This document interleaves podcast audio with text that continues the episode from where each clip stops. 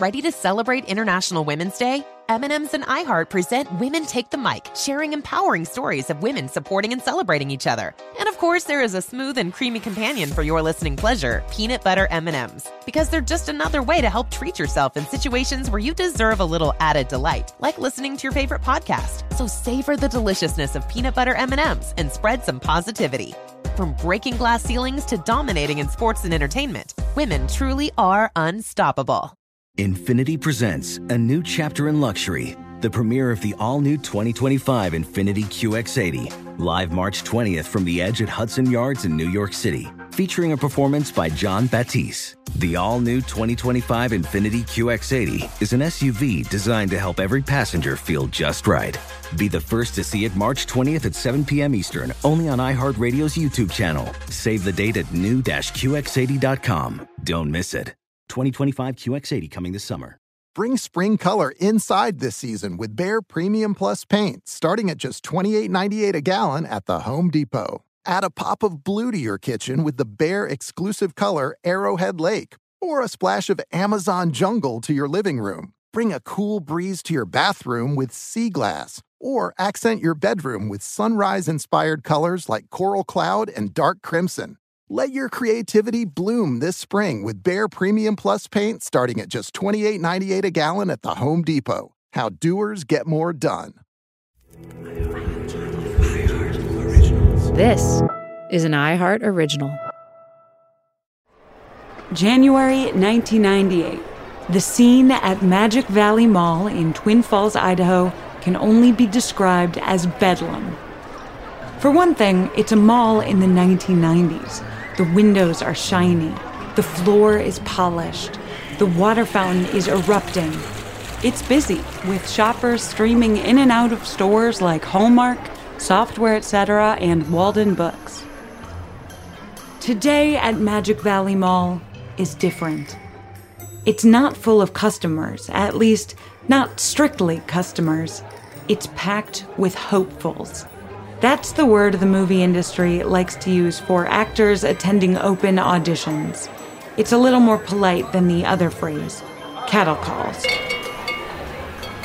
Somewhere in the middle of Idaho is a group of almost 3,000 people gathering near a Shopko department store, hoping to snag a part in the next Bruce Willis blockbuster, which is going to be shooting right here in the Gem State. Suddenly, there's even more commotion. Bruce Willis has materialized out of thin air. He's submitting to the adoration of the people, customers and fans and aspiring actors alike. He's signing autographs and posing for pictures with disposable cameras. Bruce Willis is live, in the flesh, in the mall. Even consents to some interviews with television reporters there to cover the casting call. That probably should have been the first clue that something was a little off. After about an hour of this, another Willis appears. It's David Willis, the movie star's brother and a producer on his new film. David looks at Bruce. Bruce looks at David. David realizes that this isn't Bruce Willis. It's a Willis imposter who decided to have some fun with fans and journalists. It took Willis's brother to call him out and have him escorted off the premises. It's a peculiar story, but the people hoping for a chance at stardom, at least a brush with stardom, aren't really attuned to that. They don't know the real Bruce Willis isn't about to make another Die Hard. They don't know he's about to embark on what is easily the strangest, riskiest project of his career but Bruce Willis is so sure he's got a hit on his hands that he's decided to do something virtually unheard of for actors to self finance the project. He's producing it, starring in it, filming it just an hour from his house, and recruiting Idahoans to be a part of it. If it works, Bruce Willis will not only bring a financial windfall to Idaho, he'll change the way movies are made forever. If it doesn't, well, maybe he can blame it on the imposter. For iHeartRadio, this is Haley Wood, an iHeart original podcast. I'm your host, Dana Schwartz, and this is episode six, a Bruce Willis production. From the public's perspective, there weren't many downsides to being Bruce Willis in the 1990s. He was a bankable star in action movies. He was married to Demi Moore. And he had a getaway in Hailey that had been tailored to suit his every whim, from his own movie theater to his own diner. But Willis was getting frustrated. He'd been churning out movies like Mercury Rising, where he protected an autistic child who'd cracked a top secret government code, and Color of Night, which gave audiences their first ever glimpse of Bruce Willis's genitals. Audiences would have seen more, but the ratings board threatened to give the movie an NC 17 classification. Not long after, Willis announced he was getting bored with action movies, with genre movies, with not being allowed to show his penis for the sake of art. He hadn't been celebrated for his acting prowess since 1994's Pulp Fiction, in which he played boxer Butch Coolidge for director Quentin Tarantino. Willis bristled when people referred to him as an action hero. He'd ask them what they meant by that, by action hero. He said it in italics, like it was an insult. He said that in action movies, he didn't feel like he was doing his best work. So he decided to take more control. He knew the best place to demonstrate his acting ability was where he had gotten started on stage. Before the world was introduced to Bruce Willis in Moonlighting in 1985, he had gotten a break that was, in many ways, just as important, just as big. In 1984, he was cast in an off Broadway production of Fool for Love. Playwright Sam Shepard had debuted it the year prior. It's about two lovers in a desert motel, Eddie and May, who slowly pick away at one another emotionally. That year, it was a finalist for the Pulitzer Prize in Drama. Didn't win, but in the case of the Pulitzer, it really is a pretty big deal just to be nominated. Willis knew the play's lead, actor Will Patton, who suggested Willis be his understudy. When Patton left the show, Willis stepped in. It was Willis's biggest part yet. But after roughly a hundred performances, the play's producers took Willis aside and told him they needed an actor with more presence, an established star. Maybe, they said, a movie star. Ouch. They chose Aidan Quinn, that must have stung a little, but good things came out of that short run anyway. It helped land him an agent, which helped land him auditions, and eventually led to moonlighting. So there's no question the stage world was on his mind when Bruce Willis moved to Hailey. Willis had even made The Mint, his bar and nightclub, available to a local production. I and a friend had written this play about our time in New York City, and we offered it to them saying we would do it um, kind of a, a, musical comedy, if you will. That's David Blampied, an actor and one time resident of Sun Valley. And we would do it as dinner theater. So that would open up his restaurant and give him a chance to show what he was doing there and us a chance to do the show. A show called Two More Laps, L A P S E. It was pretty, it was, it was amazing little thing to be able to do. But it was Bruce, and you know, uh, they they wanted something, and they knew that we were around and been around, and we're local talent. So they uh, we got a nice audience. We did one show, and it was uh, it was a great experience. And it went pretty well, except David scared the shit out of Bruce Willis without meaning to. I remember we were trying to rehearse and set up getting ready, and I needed to ask Bruce if I could use their green room, he called it, which would be for when he has his big entertainment. when they said he just left, and I went running out the door and saw him in his truck and went running after him.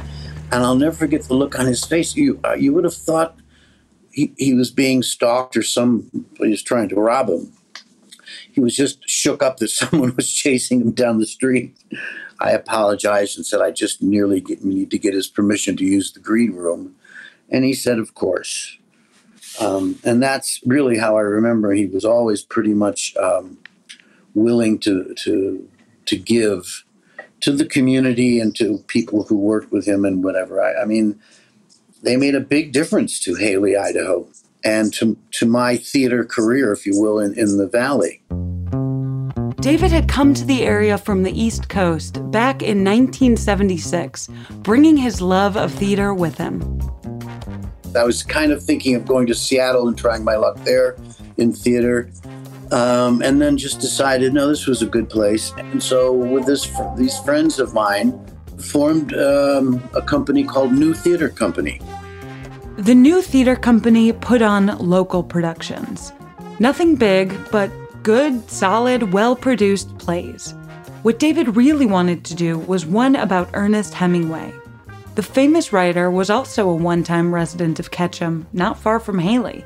I was asked, because I've been told that I looked a lot like a young Hemingway, to do something um, about Hemingway. And if I found a show I liked, I thought I might do it. Once David found the right script, he tried to get the show off the ground. I wonder if Bruce or Demi might be interested in getting involved. And I remember a very brief conversation, and he, you know, said, "Well, not at this time." Uh, not much later, he brought in these um, old, I guess, schoolmates that had a theater company in North Carolina called Company of Fools. And uh, that's when the renovation of the Liberty Theater became clear that he wanted to do live theater, not just a movie theater. And obviously, with, with Bruce and Demi's name behind it, um, yeah, they they uh, funding became a little more difficult to get for my company.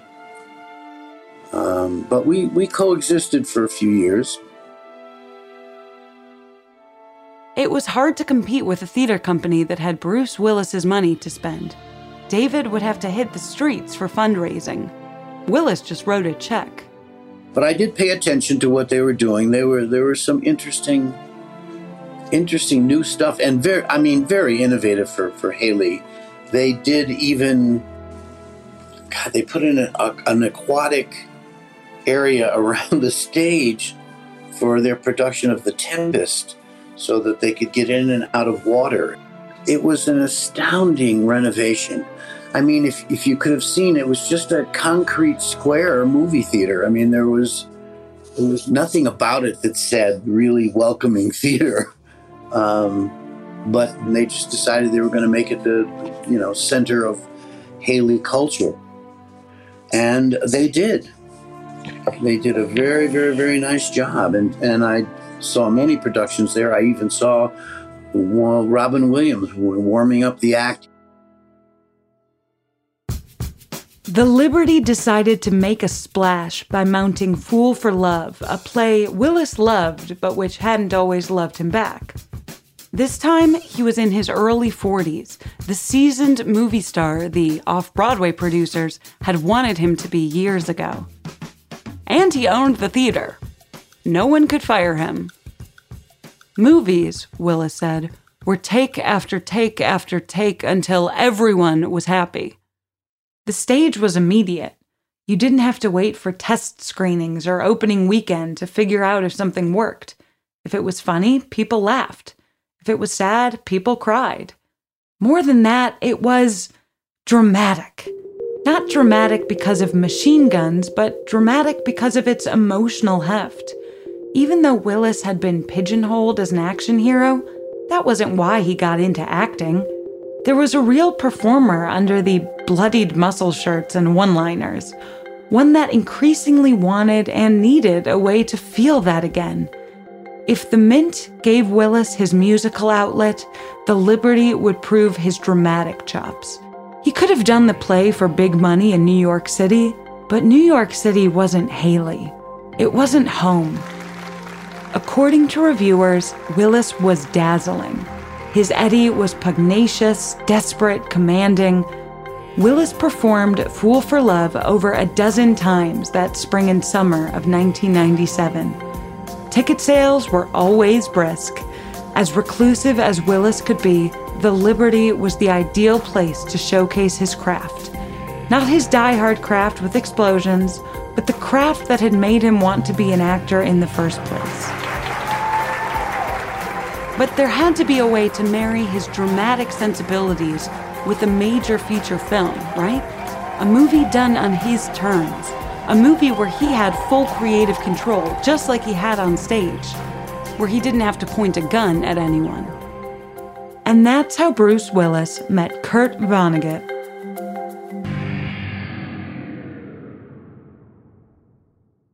If you struggle to get in shape and lose weight, I'm about to change your life. I'm Carl, the CEO of Bodi, and I don't like working out and eating healthy either. So here's how I get myself to do it I make myself own the morning. And by the morning, I mean the first hour or so every day. It's not family time, it's not for scrolling social media, it's for my results and my health. And man, does it work. Every day, I get out of bed, drink a health shake I made the night before, and then I go crush a workout in the Bodi app and just follow along day by day.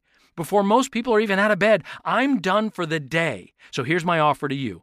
The next 500 people who go to bodi.com will get 65% off a full year of access to over 120 programs. 65%!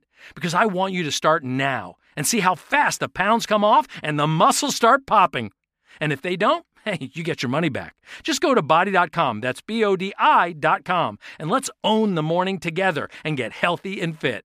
Hey guys, it's Rich Davis from Cavino and Rich here to tell you the national sales event is on at your Toyota dealer, making now the perfect time to get a great deal on a dependable new SUV like an adventure ready RAV4. Available with all wheel drive, your new RAV4 is built for performance or any terrain from the road to the trails. And with plenty of passenger and cargo space, plus available tech like wireless charging, you and your entire crew could stay connected. Or check out a stylish and comfortable Highlander with three spacious rows of seating for up to eight passengers. And with available features like the panoramic moonroof, you could sit back and enjoy the wide open views with the whole family. Plus, both RAV4s and Highlanders are available in hybrid models, so no matter what your style, you could drive efficiently and save on gas. So visit your local Toyota dealer and check out amazing national sales event deals on RAVs, Highlanders, and more when you visit buyatoyota.com. Toyota, let's go places.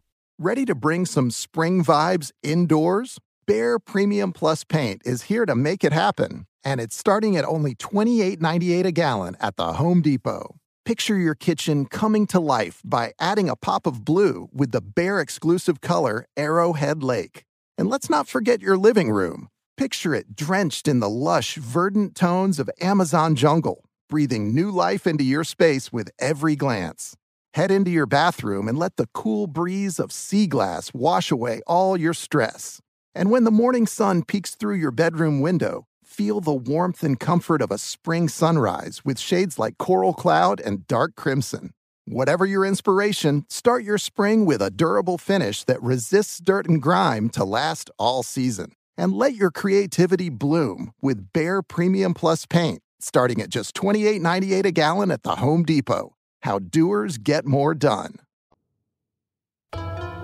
Kurt Vonnegut had probably never seen a Die Hard movie, but Bruce Willis had read plenty of Vonnegut. His irreverent satires like Slaughterhouse Five combine a droll humor with a keen perception of the human condition. Vonnegut's 1973 novel Breakfast of Champions had been kicking around Hollywood for decades. A dark comedy, it tells the story of a car dealer named Dwayne Hoover who gradually loses his mind after meeting a science fiction author named Kilgore Trout.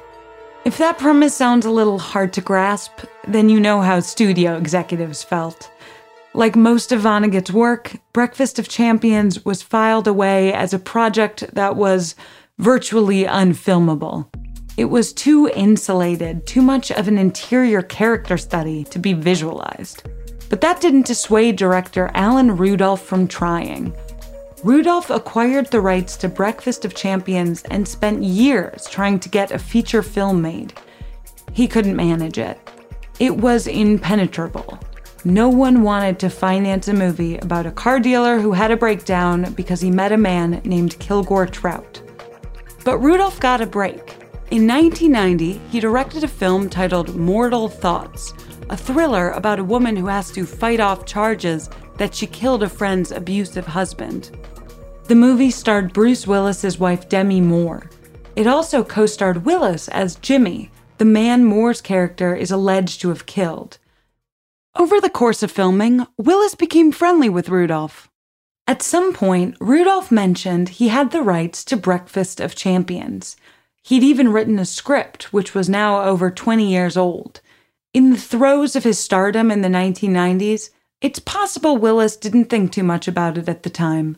But as the 90s went on and more and more guns were shoved into his hand on movie posters, Willis thought about Alan Rudolph, about Kurt Vonnegut, and about taking a chance.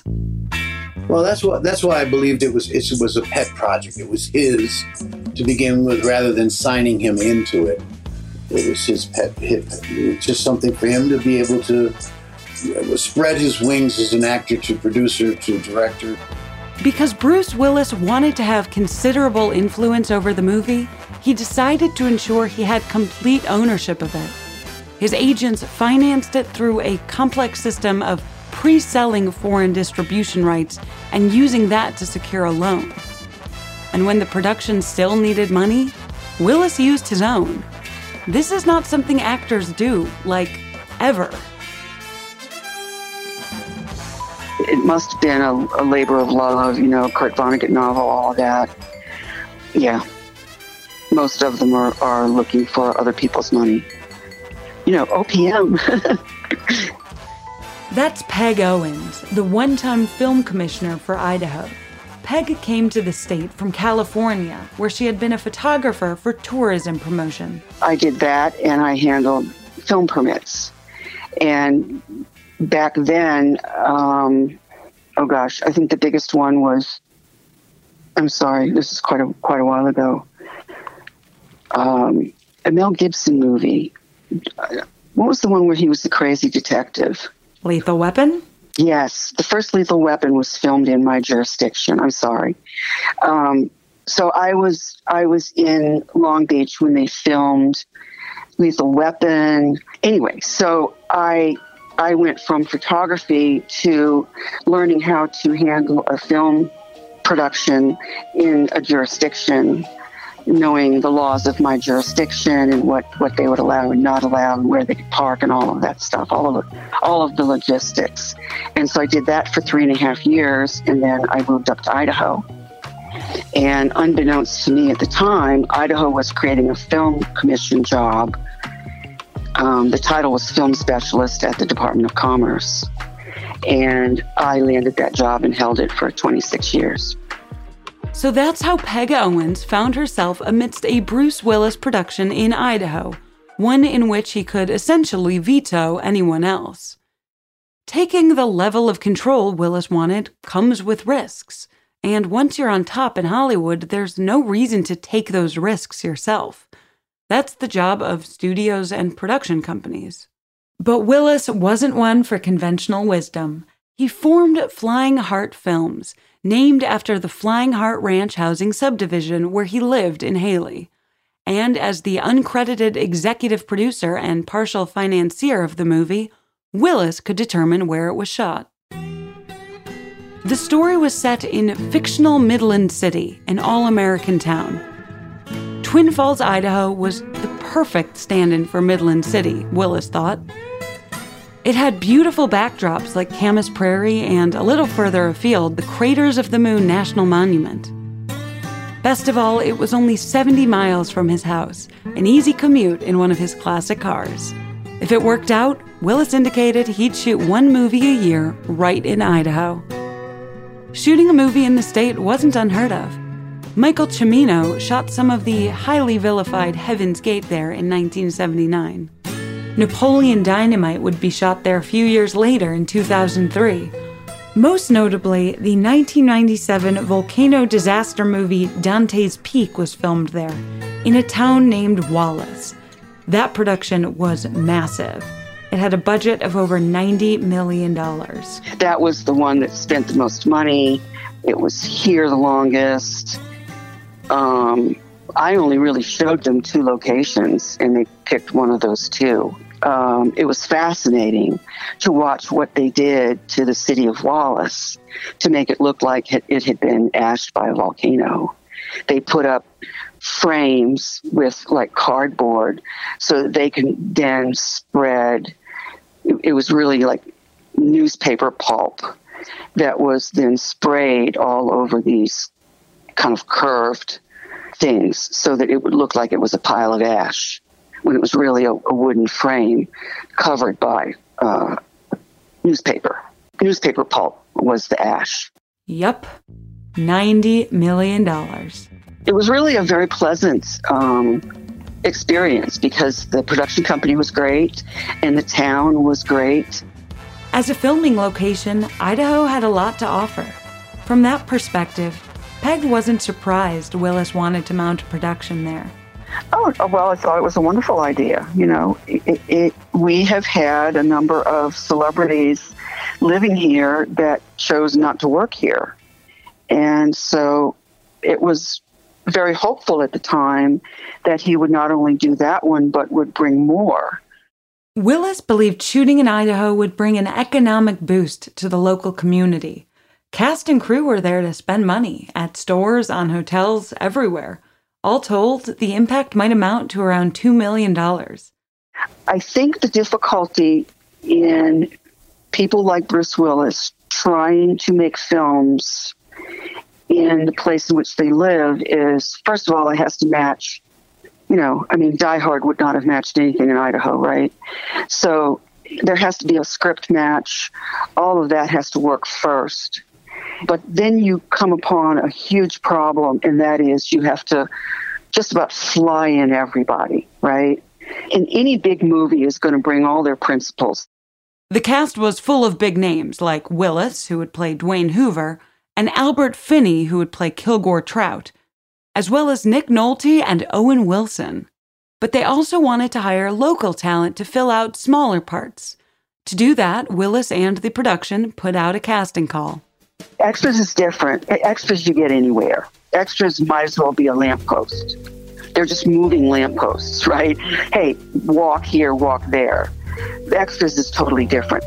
At the Magic Valley Mall, once the dust settled on the imposter stunt, Idahoans laid out their credentials. A realtor brought his wedding portrait and his World War II medal to show casting directors. Another man was a drywaller who said he had once played Ronald McDonald. One actor who didn't have to go to the mall was David Blampied, the guy who once made Bruce Willis think that he was about to get mugged. I got a call from the casting director who said, and I said, Well, why are you calling me? I mean, I, am very pleased and would love to audition. And she said, Well, Bruce wanted to have all of his friends audition. And I thought, well, that's really nice. I didn't think of myself as a personal friend of Bruce's, but I mean, he knew who I was and knew what I was doing. So, so I appreciated being included in um, the audition process. And uh, the couple roles that I auditioned for, and I and and they called me back. One I thought was pretty good. It was a state trooper, whatever. But because whatever the scene was, there was a car that almost knock the guy off the road. They wanted to get a stuntman instead of using an actor for that that role. I thought, well, I'm disappointed, but you know, well, it's that's life. And then they called me and offered me um, a role as a police officer um, who's arresting. Uh, names I hated. Kilgore Trout. His first scene, which had him acting opposite Albert Finney, had problems with extras not doing what they were supposed to do. David's head is in the frame, but not his face. He was disappointed, but then he got another call. David Blocker. He was the producer of this film. And he introduced us as it's David Blocker, and, and we noticed that you didn't get any on camera time, wondering if you wanted to do another part. So April 1st, I was waiting for all my April 1st jokes. I said, Who's, Who sent you? Who told you to do this? Who is this? So I didn't believe him. I did not believe him. And he was very gracious and said, I'll have the cast director call you. And at that point, I went, oh, okay, yeah, do that. Two minutes later, a very irate casting director said, I have to call you. You don't believe David Blocker's giving you a role in the movie? I said, I'm sorry, it's April 1st. What did I know? So I have two speaking roles in Breakfast of Champions. I got to play a prison guard in the, the next part of the film and uh, was on camera. So um, I owe that, I am sure, to the lovely uh, Albert Finney, who knew I was disappointed and probably sitting in screening said, Why don't you call this guy? The production had other issues. At the auto dealer doubling as Dwayne Hoover's dealership in the movie, real life customers looking for a new or used car had to walk around police barricades. A giant billboard of Bruce Willis in character as Dwayne Hoover was installed overlooking the highway in town. It was for a scene where Hoover has to navigate a massive highway pileup involving 55 cars. To achieve that, the crew shut down a major highway artery, diverting traffic through a detour. Locals were not amused.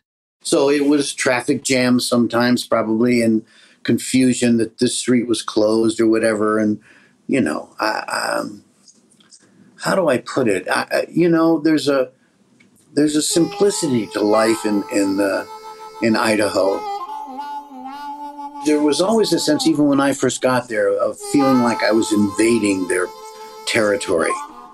You know?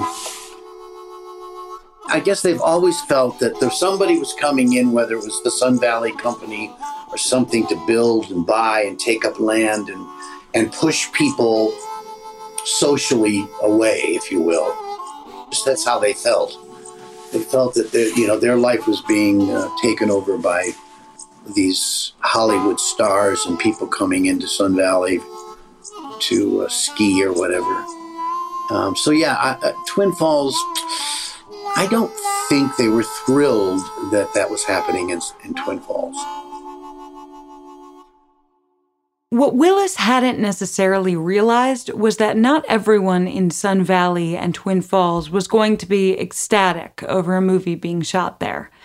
To them, it wasn't magic, it was a nuisance.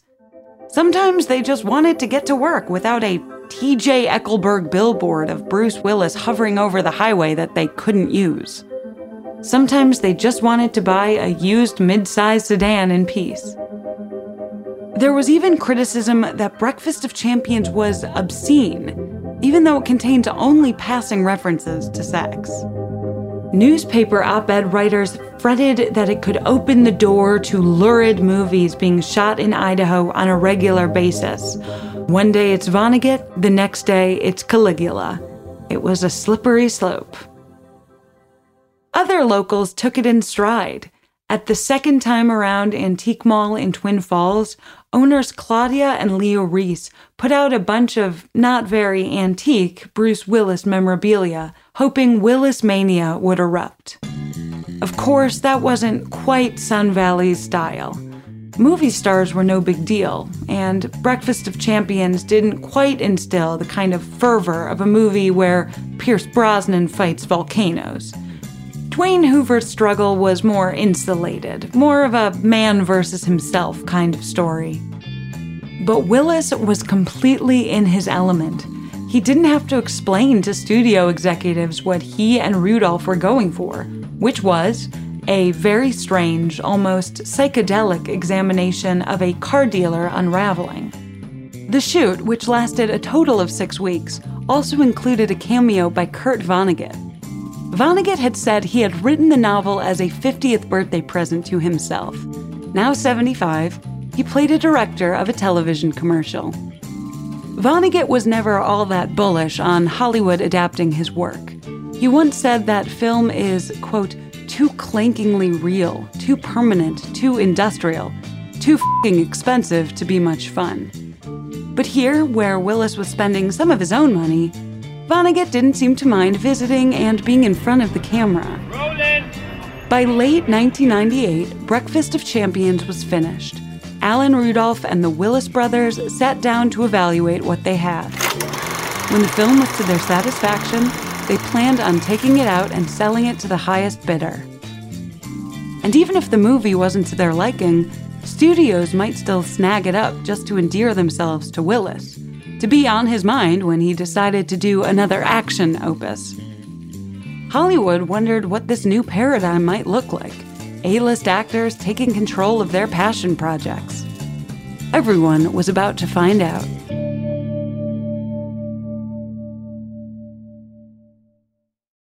If you struggle to get in shape and lose weight, I'm about to change your life. I'm Carl, the CEO of Bodi, and I don't like working out and eating healthy either. So here's how I get myself to do it I make myself own the morning. And by the morning, I mean the first hour or so every day. It's not family time, it's not for scrolling social media, it's for my results and my health. And man, does it work. Every day, I get out of bed, drink a health shake I made the night before, and then I go crush a workout in the Bodi app and just follow along day by day. Before most people are even out of bed, I'm done for the day. So here's my offer to you.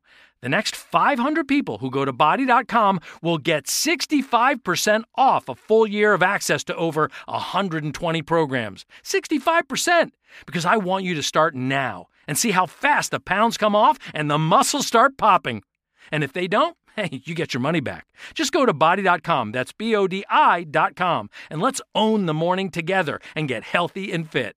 The national sales event is on at your Toyota dealer, making now the perfect time to get a great deal on a dependable new SUV like an adventure ready RAV4. Available with all wheel drive, your new RAV4 is built for performance on any terrain, from the road to the trails, and with plenty of passenger and cargo space, plus available tech like wireless charging, you and your entire crew can stay connected. Or check out a stylish and comfortable Highlander with three spacious rows of seating for up to eight passengers. And with available features like the panoramic moon roof, you can sit back and enjoy the wide open views with your whole family. Plus, both RAV4s and Highlanders are available in hybrid models, so no matter your style, you can drive efficiently and save on gas. So visit your local Toyota dealer and check out amazing national sales event deals on RAVs,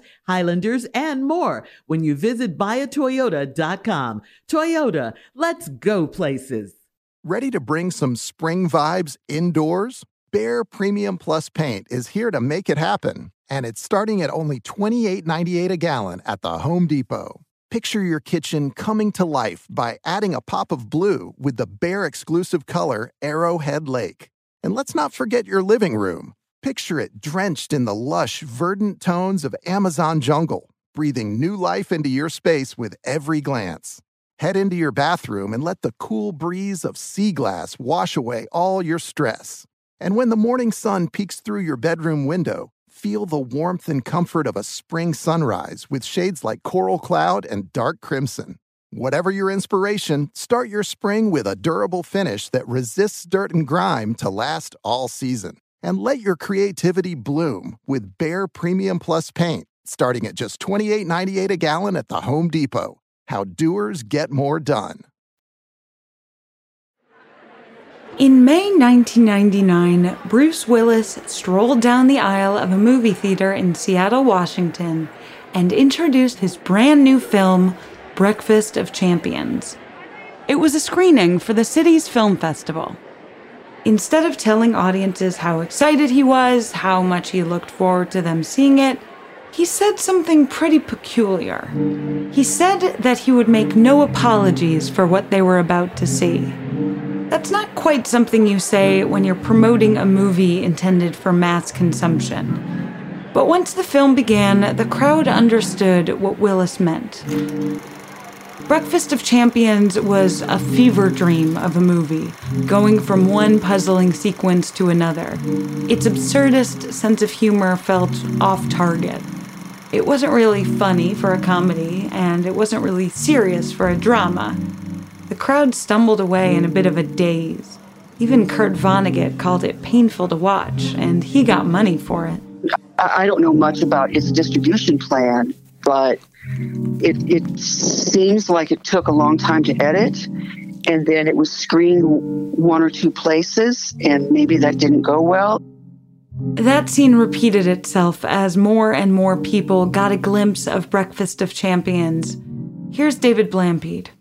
And when I when I saw it, I went, "Hmm, interesting." I mean, not. Uh, I wanted to see what I looked like on screen, I suppose. It just didn't. It wasn't cohesive to me. It didn't. It didn't ring the same way reading the, you know, uh, kind of '50s version of it. I think that was a mistake to try to put it more contemporary, because the kind of satirical, farcical nature of the piece I don't know. I don't think it worked. I mean, it seems to me the most acclaim the movie got was uh, Nick Nolte in drag. Willis had gotten an opportunity to make the movie he wanted to make, one he made no apologies for.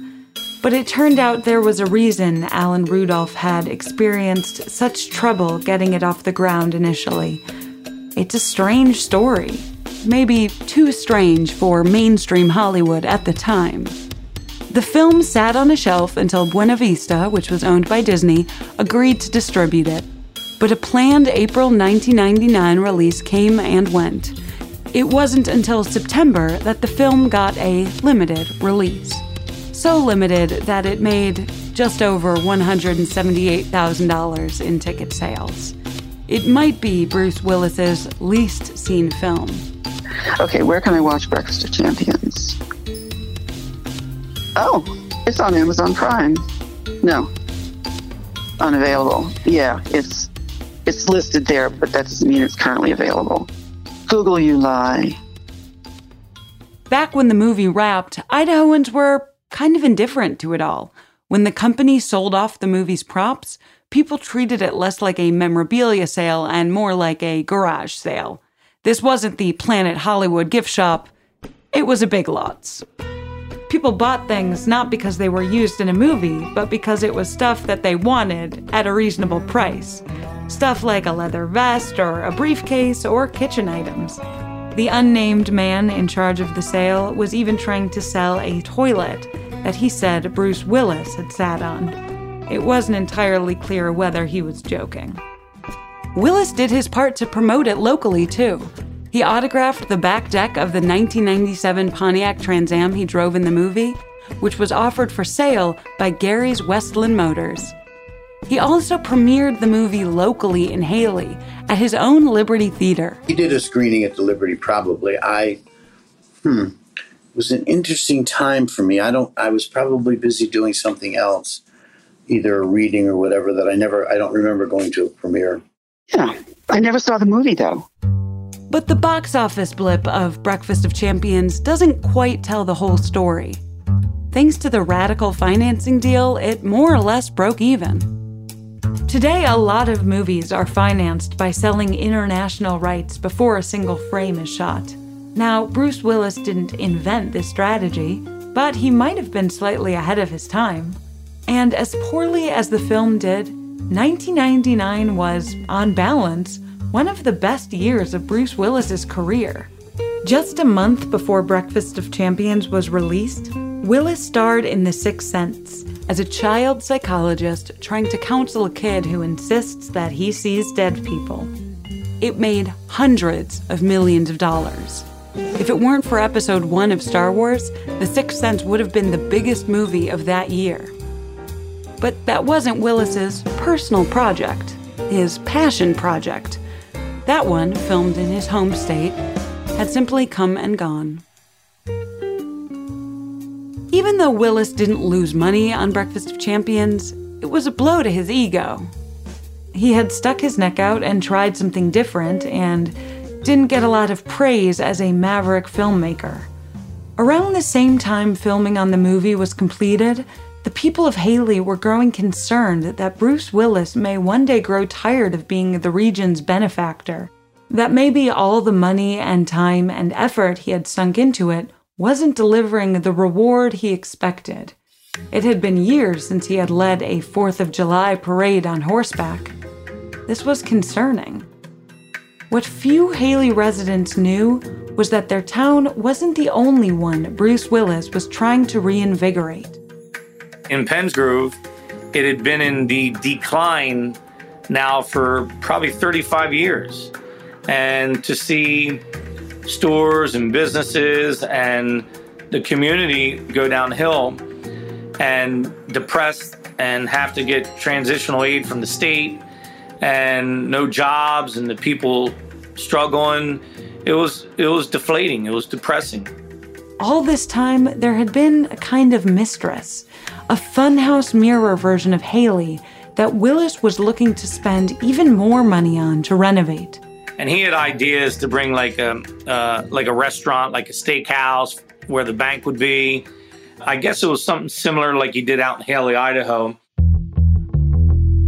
To find out what would happen to Hailey, all people had to do was look at the last town Bruce Willis tried to save his hometown of Penns Grove, New Jersey. And I thought his ideas were, were, were brilliant and would, would make a big impact in, in the town. Haileywood is hosted by Dana Schwartz.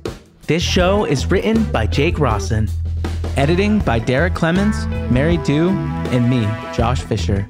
Sound design and mixing by Jeremy Thal, Derek Clemens, and me, Josh Fisher. Original music by Natasha Jacobs. Research and fact checking by Jake Rawson, Austin Thompson, and Marissa Brown. Show logo by Lucy Quintanilla. Our senior producer is Ryan Murdoch, and our executive producer is Jason English. Special thanks to the people of Hailey, Idaho, and all those who've shared their stories. Haileywood is a production of iHeartRadio. Until next time.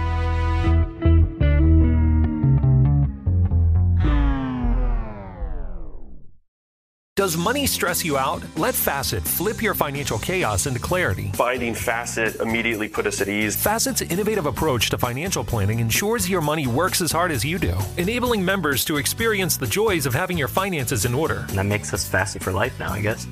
Visit Facet.com, F A C E T.com to learn more. This ad is sponsored by Facet. Facet Wealth is an SEC registered investment advisor. This is not an offer to buy or sell securities, nor is it investment, legal, or tax advice. These testimonials are from current Facet members who are not compensated. All opinions are their own and not a guarantee of a similar outcome. Infiniti presents a new chapter in luxury, the premiere of the all new 2025 Infiniti QX80, live March 20th from the edge at Hudson Yards in New York City, featuring a performance by Jon Batiste. The all new 2025 Infiniti QX80 is an SUV designed to help every passenger feel just right.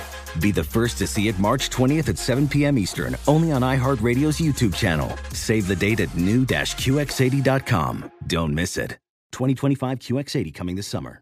All inclusive vacations make life easy with endless eats, bottomless drinks, and never ending fun. So, booking an all inclusive vacation should be easy too, right? That's where Apple Vacations comes in. Book your all inclusive getaway with Apple Vacations and receive exclusive perks at select resorts.